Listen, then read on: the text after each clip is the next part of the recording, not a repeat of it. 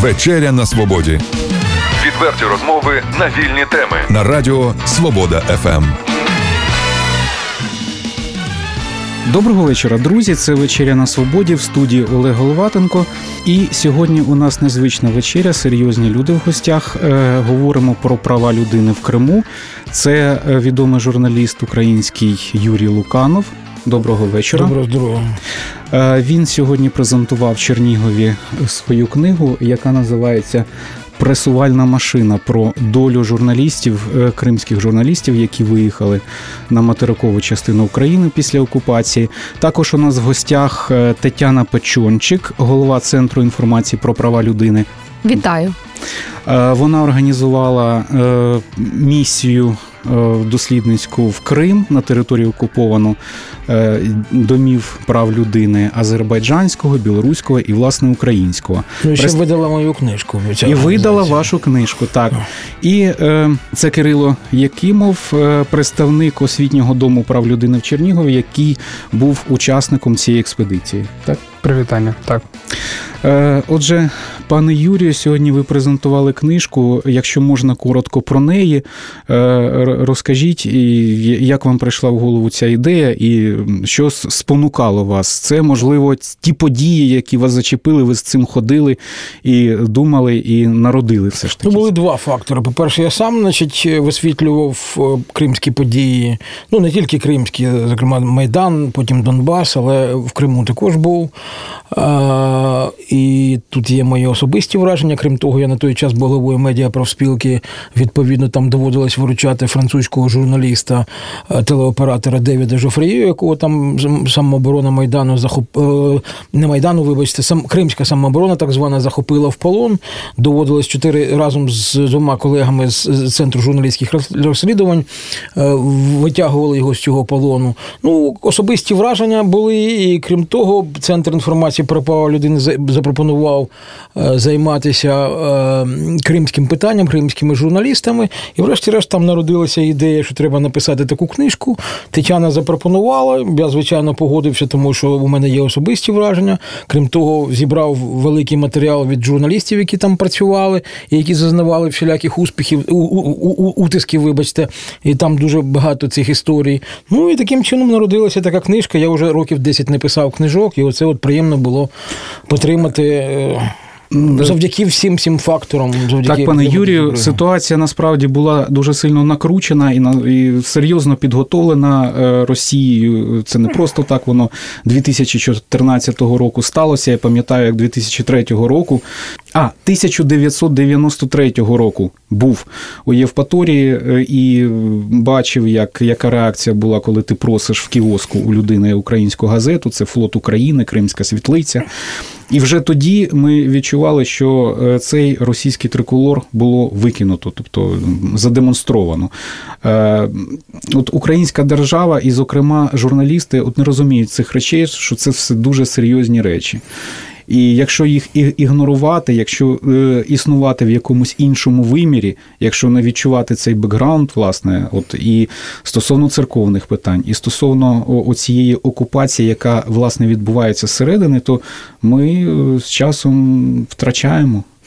Ну, безумовно, тут були два фактори. Перше, все ж таки, на на півострові були домінували проросійські е, настрої. Але це така річ, знаєте, там проросійські, там якісь проугорські, там пропольські. Це, напевно, в кожній країні є такі речі. Просто у нас трапився такий сусід, е, на жаль, який ці настрої роздмухував, і потім, врешті-решт, настільки сформував свідомість у громадян своєю пропагандою, що відносно легко анексував Крим. Ну там не тільки громадяни, звичайно, були е, так мовити, учасниками цього процесу, там багато різних факторів, але зокрема і це.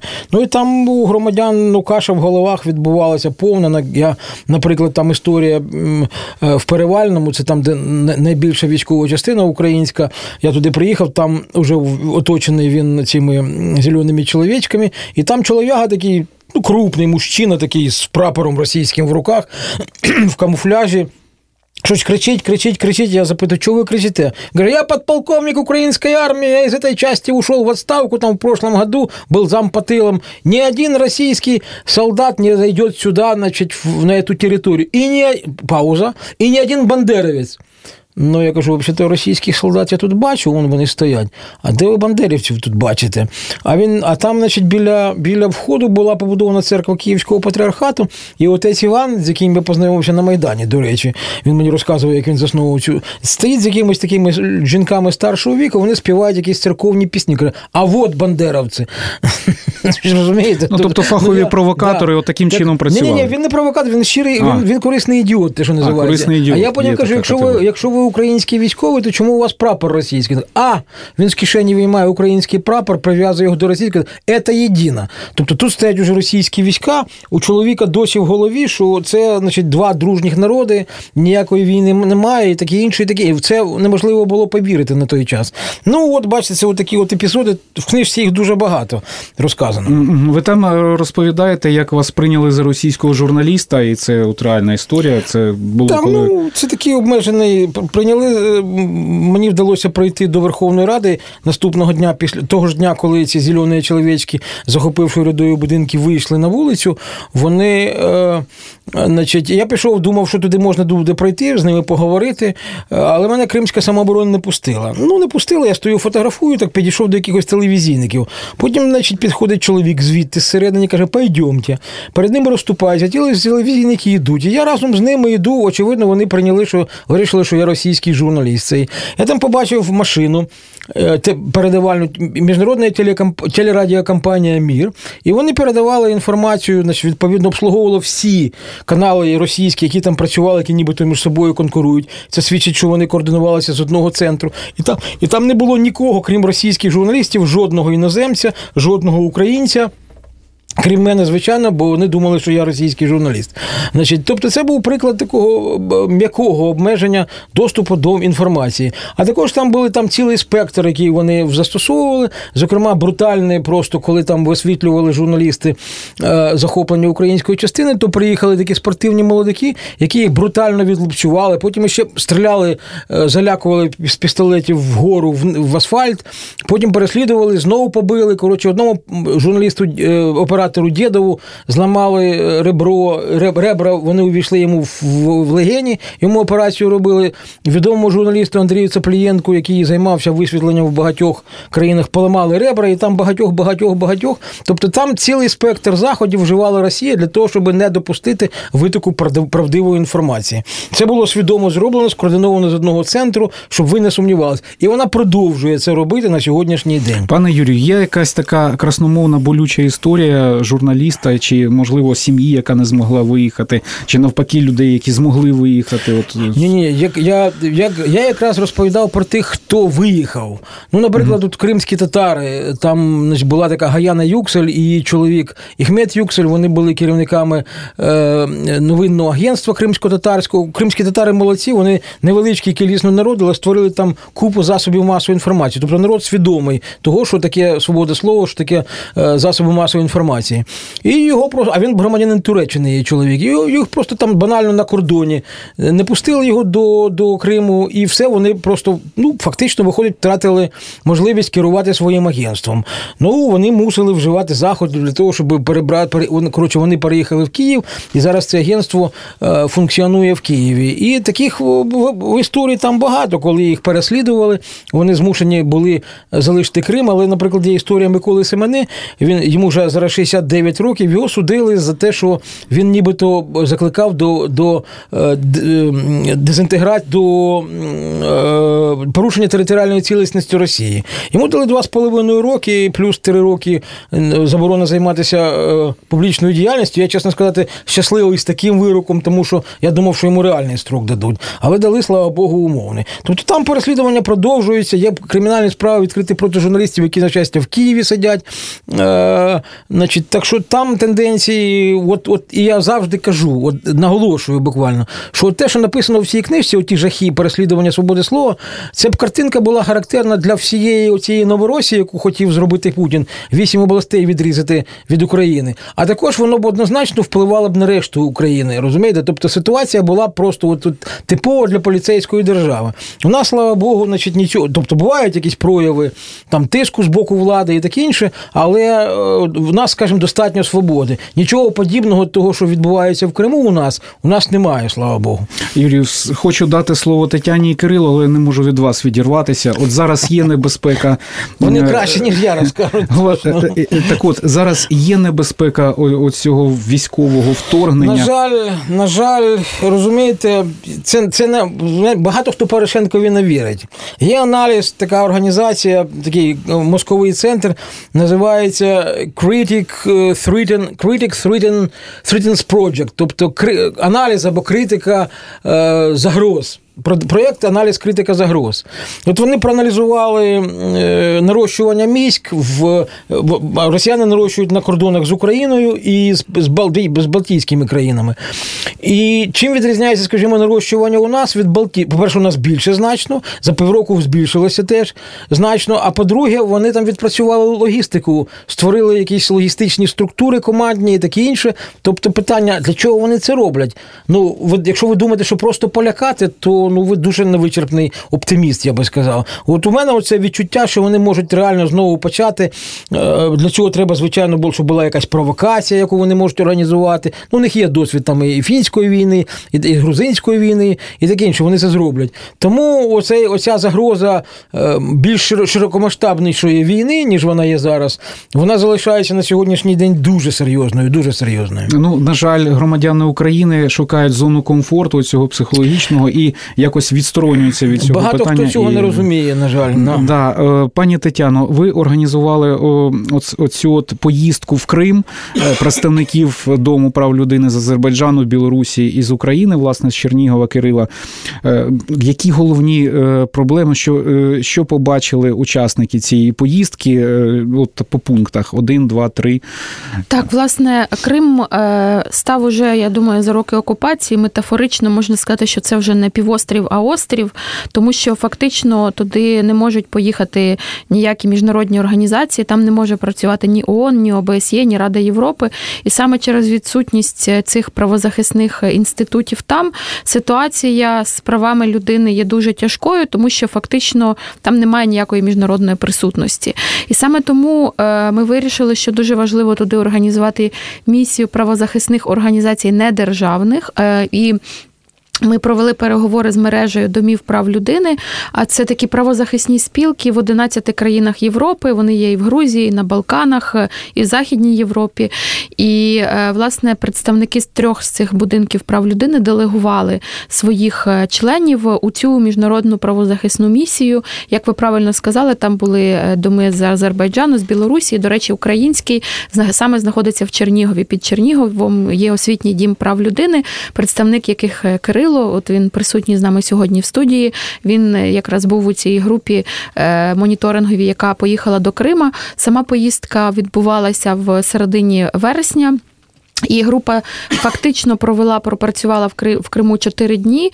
За ці 4 дні вони провели 20 зустрічей з понад 50 людьми. Вони об'їхали весь Крим, зустрічалися з українцями, кримськими татарами, з родичами політв'язнів, журналістами, активістами. До речі, зустрічалися із тими, хто, наприклад, підтримував окупацію, і, е, але, наприклад, не підтримував Путіна, там комуністи чи чи ті, хто підтримує Навального.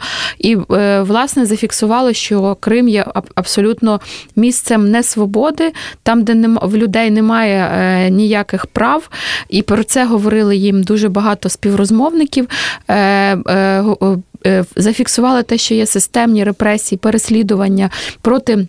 Кримсько-татарської спільноти проти українців, а також проти е, активних громадян, журналістів, правозахисників. Але як е, зафіксувала місія, переслідують також і тих, хто підтримував окупацію, наприклад, хто хотів, хто бігав там з російськими прапорами. Але зараз вони, наприклад, якісь хочуть провести мітинг чи проти корупції, чи проти чогось. І їм забороняють так само. Проти них теж відкривають різноманітні справи, адміністративні, кримінальні і фактично е, ми бачимо, що це ця несвобода вона торкнулася всіх, навіть тих, хто хотів, щоб Крим став російським. Тетяно, от дивіться, у нас були були в гостях знімальна група і автори книги Позивний Бандерас, і вони відзначили таку річ. По-перше, в фільмі е, червоною ниткою проходить е, окрема роль, роль телеящика цього всього, ну, зомбоящика, як його можна назвати. І е, вони під час після вже того, як ми переглянули фільм у нашому обласному молодіжному центрі, вони е, сказали таку річ, яка в мене особисто резонувала. Значить, е, вони е, нас зневажають, ну ці навіть жителі окупованих територій Україну, тому що ми їх не ставимо на коліна, ми до них ставимося як до людей. От це правда є таке відчуття. От у мене таке відчуття, що вони е, в 91-му році, що прийде Україна багата, націоналіст, націоналісти прийдуть багаті, вони якось їх організують, е, покажуть, дадуть важке в руку і скажуть, в який бік нести. От. От таким чином вони такого поводження із собою очікували. Але е, якась така невизначеність е, була, і вони очікували сильної роки, дочекалися власне у 2014 році.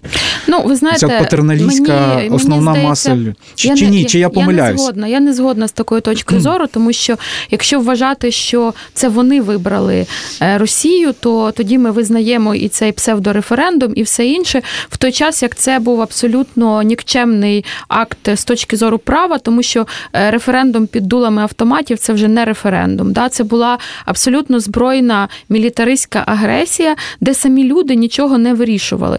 Якщо подивитися соціологічні опитування, які проводилися в Криму періодично, наприклад, 12-го року до окупації, то можна побачити справді так велика частка людей в Криму підтримували Росію, хотіли бути з Росією, але більше було тих, хто підтримував Україну. Я я, я перепрошую, я з вами абсолютно погоджуюся, але це трішки інша е, штука. Це абсолютно ну, абсолютно вірно. Ви кажете, що е, референдум під дулами автоматів е, загарбників, який відбувся абсолютно неконституційний. Це не був вибір людей, так і справді ну, ви так, праві, це не це ви не праві, вибір. Ви праві, що там зараз абсолютно інформаційний простір зачищений, що е, лється російська пропаганда з телеканалів. Наприклад, е, що зробили е, окупанти першим ділом, коли вони прийшли до Крима 3 березня. Ще 3 березня відробили 2014 року. Ще до цих псевдо всяких референдумів. Всього вони відробили з ефіра ТРК Чорноморська з, з аналогового мовлення. Потім вони повідрубали з кабельного мовлення українські телеканали, і потім всі частоти в Криму зараз телечастоти, радіочастоти захоплені російськими е, телеканалами, радіостанціями, які туди віщають цю пропаганду. І от наші колеги, ми робили дослідження того, що вони там, е, як вони розпалюють ворожнечу пропаганди. У нас наші колеги. Правозахисники моніторили, слухали цей ефір, е, щоб зафіксувати, власне, ну що що там відбувається. І ви знаєте, нормальна людська психіка, от вони там, послухавши три тижні е, всі вечірні випуски новин на основних російських телеканалах, вже люди почали ледве не казати Путін е, наш Бог. Тобто вона впливає дуже деструктивно на тих людей, які там знаходяться. Там знаходяться громадяни України, яких на яких ця пропаганда впливала. Вона, до речі, впливала і коли Крим контролювався урядом України. І е, для мене велике питання, що робила центральна влада України, всі там, скажімо, 25 от, років от, власне, до я про це і почав Криму. питати вас. Да, так. Тобто, коли ми кажемо, що це вони самі винні, ну вибачте, будь ласка, що ми робили для того, щоб там е, були нормальні медіа, нормальні університети, школи. Наприклад, мої колеги, які вже виїхали з Криму після окупації, правозахисники, журналісти, які дуже активні громадяни, вони підтримують Україну. Вони розказують, е, вони в школах вивчали вивчали абсолютно іншу історію, ніж я вивчала. Вони не вивчали українську літературу, жовтий князь Василя Барки, сад Гециманський Багряного, про репресії, про голодомор. Про це все ми вчилися. Ми однолітки, ми вчилися в українських школах. Я вчилась на Західній Україні. Вони в Криму. Ми вчили іншу історію. Розумієте? Дуже велике ну, питання. Ну, Так, власне, кілька українських шкіл, одна гімназія в Сімферополі була. Ну це все і все.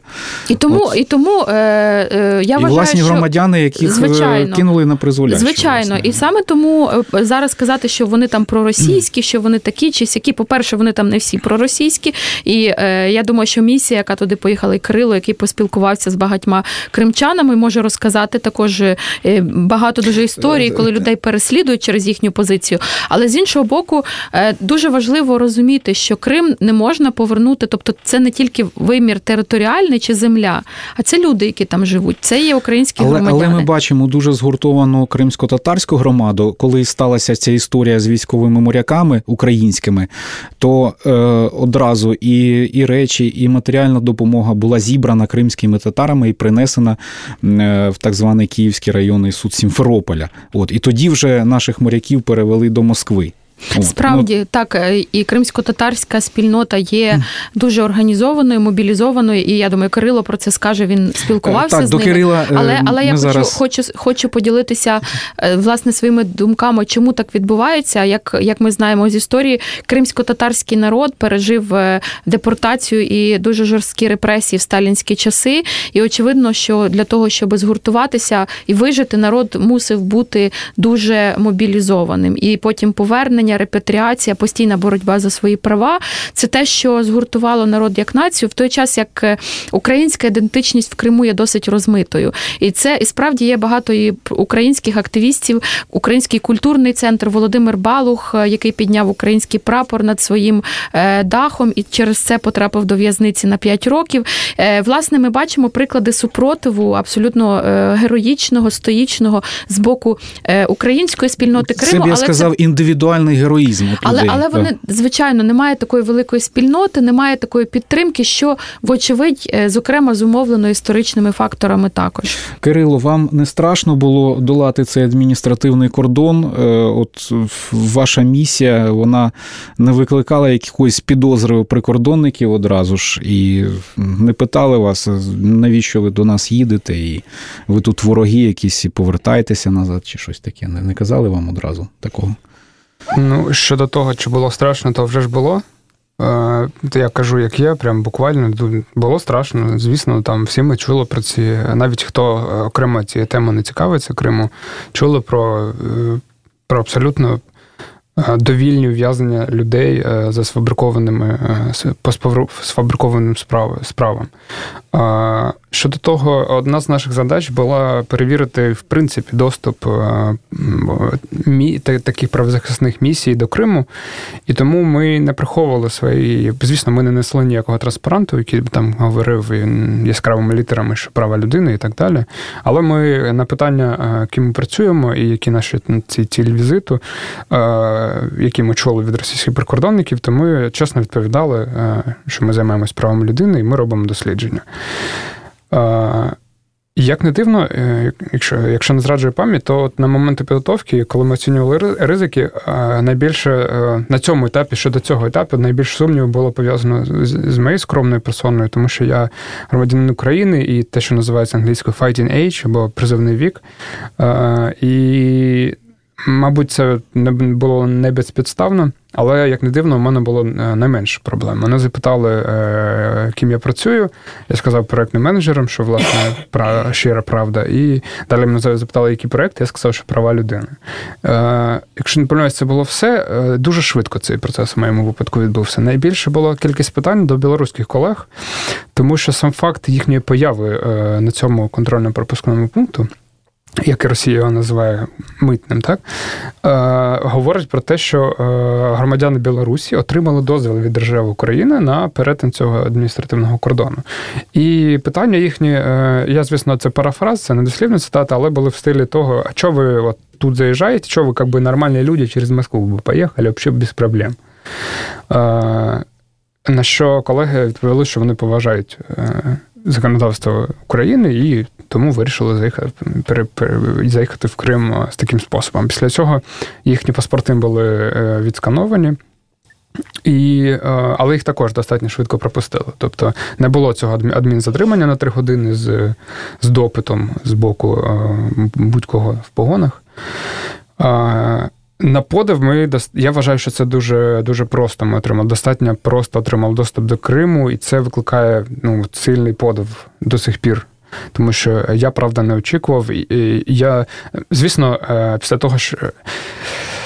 Це скоріше, я я би це називав випадковістю, якщо прям зовсім відверто говорити, тому що, скоріш за все, з нашого боку просто не відчули якоїсь загрози серйозної, якщо так можна висловитись. Тобто не побачили в нас якоїсь е, серйозної, е, серйозного впливу е, Ось е, ми нічим не загрожували на тому етапі. Кирило, скажіть, що ви там досліджували, що ви там побачили, е, що контрастувало у вас зараз тим, е, ну коли це була неокупована територія? скажімо?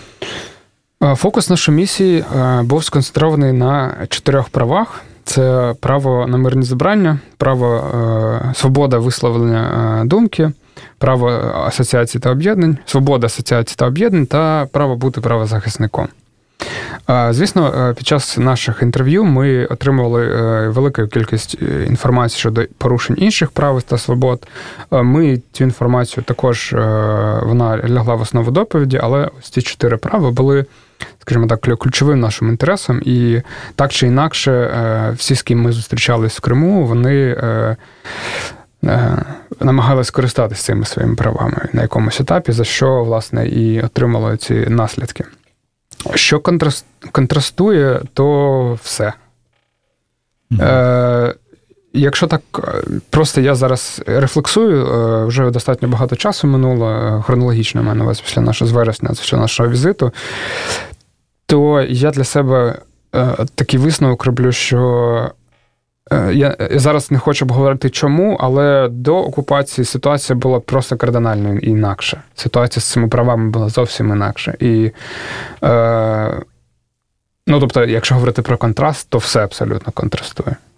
Е, дивіться, до окупації, в принципі, становище Української православної церкви Київського патріархату теж було незавидним, якщо можна так сказати. Але з окупацією це просто було захоплення, е, ледь не напади на території військових частин, там, там де храми були.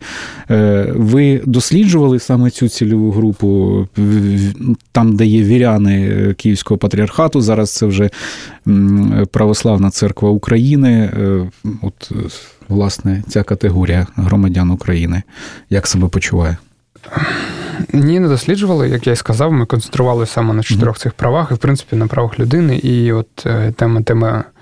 Е, тема, скажімо, захоплення церков. Я не думаю, що тут як, як ситуація якимось чином відрізнялась від будь-якого іншого аспекту захоплення власності в Криму під час окупації, тому, на жаль, я не можу прокоментувати компетентно. А якщо е, казати про моніторинг ефіру, справа в тому, що на Чонгарі завдяки зусиллями Національної ради і українських мовників вдалося запустити багато там і цифрових телевізійних мультиплексів, і радіостанції українські звідти працюють, і на частоті 549, здається, кілогерц на середніх хвилях є перша кнопка українського радіо, яка нібито покриває 90% території.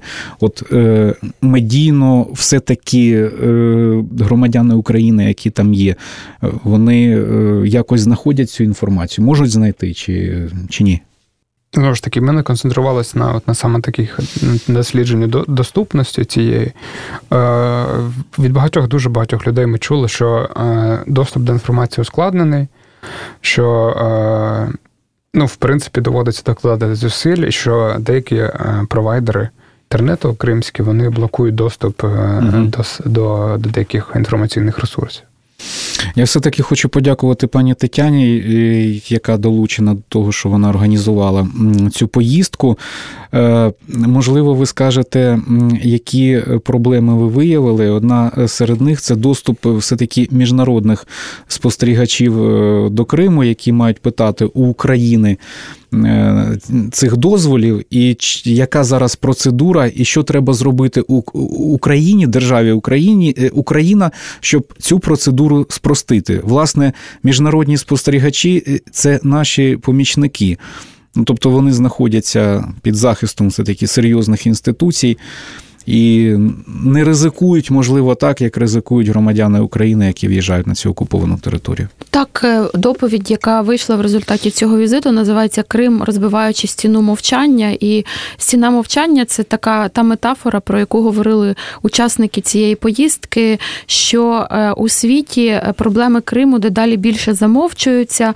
Росія намагається взагалі зробити вигляд, що в Криму нормальне життя, що це вже все е, закінчено, що вже ніяких розмов розмов про деокупацію вести не треба, і е, сходить з порядку денного тема Криму. І саме тому дуже важливо, щоб туди продовжували їздити от міжнародні правозахисні місії, е, і, е, до речі, іноземні журналісти, щоб вони розповідали в своїх країнах, що там відбувається.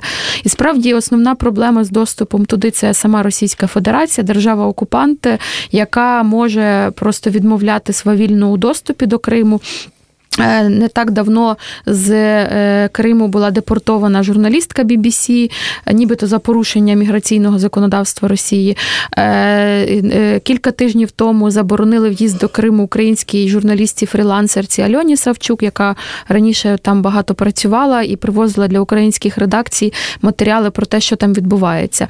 Але все-таки для іноземних журналістів туди їхати, ну скажімо, не настільки небезпечно, як для українських, і важливо, щоб вони туди їхали. Е, тут е, е, є, як ви правильно сказали, з українського боку теж процедура доступу до Криму. По-перше, іноземці мають обов'язково заїжджати через материкову частину території України, тобто не з Москви, не з Пітера, літаком, не через Керченський міст, тільки через материкову частину України. І, І друга умова, що вони для того, щоб потрапити до Криму, повинні отримати спеціальний пропуск, який видається українським урядом. І от процедура отримання цього пропуску є досить бюрократичною. І, власне, ми також в цій доповіді закликаємо уряди до того, щоб їх ці ці пропуски видавали простіше. Щоб, наприклад, зараз для того, щоб його отримати, треба приїхати до України, отримати лист супровідний від відповідного міністерства, потім іти до Державної міграційної служби, нотаріально завіряти свій паспорт, заповняти документи українською мовою. Зрозуміло, що для іноземців це досить складно. Крім того, вони не можуть отримати отримати е, цей дозвіл, подати. Через українські посольства і консульства за кордоном в тих країнах, де вони знаходяться, або онлайн, щоб підготуватися до цієї поїздки, і це призводить до того, що іноді людина просто не може потрапити до Криму. Наприклад, е, в квітні була ситуація, коли наша колега з Торонто з Канади приїхала і. Е, вона просиділа в Києві, чекаючи на лист е, е, дозвільний лист від міністерства з тимчасово окупованих територій. Два тижні вони не давали лист. Тобто, уявіть, що це два тижні треба жити в Києві, сплачувати за готелі і так далі. Ну і власне ця е, моя колега вона повернулася потім до Торонто, так і не здійснивши поїздку до Криму. А в Криму вона хотіла саме вивчити свободу інтернету, як там українські ресурси блокуються. Тобто, ось абсолютно ми бачимо, що з таких ситуацій на жаль український уряд, Україна мала б бути в першу чергу зацікавлена, щоб е, такі іноземні правозахисники, журналісти потрапляли якомога швидше і простіше, але бачимо, що на практиці це буває часом бюрократичні перепони. І от і навіть наша місія, яка їздила до Криму, е, вона е, взагалі вони приїхали на 10 днів, але в Криму пропрацювали тільки чотири. От чотири дні вони е, чекали е, для видачі пропусків. Тут е, подали документи в Державну міграційну службу в понеділок і тільки в четвер отримали. Тобто, загалом могли би пропрацювати в Криму значно більше часу, якби не було таких от бюрократичних моментів з, з українського. Отже, це боку. питання безумовно треба вирішувати. Ми говорили про права українських журналістів, про неможливість їх роботи в Криму. Є ще питання кримських татар їх дуже сильно пресують, переслідують і. От е, що може зробити власне українська держава, і чи допоможе в цьому питання е, ну, формалізації національної автономії кримських татар? І на вашу думку? Так, я думаю, що тут є декілька важливих речей, які держава може зробити. Одна річ, вона, до речі, міститься в рекомендаціях наших, бо ми за результатами поїздки сформулювали е, рекомендації, що, що, що треба робити. Звичайно, левова частка цих рекомендацій найбільше стосується Російської Федерації, хоч вона очевидно, що глуха це як в стінку кидати горохом, але все одно важливо це це. Продовжувати робити. Є рекомендації для міжнародних організацій, але є дві рекомендації для України. І одна з цих рекомендацій стосується того, що Україна має прийняти законодавство на захист жертв політичних репресій в Криму. І основна це частина цих жертв це кримські татари. Тобто в нас знаходиться щонайменше зараз 68 е, політв'язнів в Криму і в Російській Федерації, е, багато з яких є кримські татари. Їхні родини залишились без без годувальників. Вони всією спільнотою збирають кошти, щоб допомагати цим дітям, цим родинам. І, звичайно ж, Україна важливо, щоб прийняла закон, де вона визнала би офіційно е, цих людей і і те, які ми ну, на які вони допомогу можуть розраховувати від нашої держави в першу чергу це фінансова допомога їхнім родинам, це оплата роботи адвокатів і багато чого іншого. Бо п'ять років фактично цим займаються сама сама кримсько-татарська спільнота, правозахисні організації. От ми навіть коли презентували книгу Юрія Луканова в Києві, то ми оголосили збір коштів і просили кожного, хто е, бере книгу. Книга була безкоштовною, але ми просили пожертвувати кошти для Володимира Балуха, для кримських татар, і ми передаємо їх постійно в Крим. І важливо, щоб е, цю роль взяла на себе українська держава, визнавши і допомагаючи тим громадянам, які знаходяться в місцях позбавлення волі, дуже часто через проукраїнську позицію. Це перше. І друге.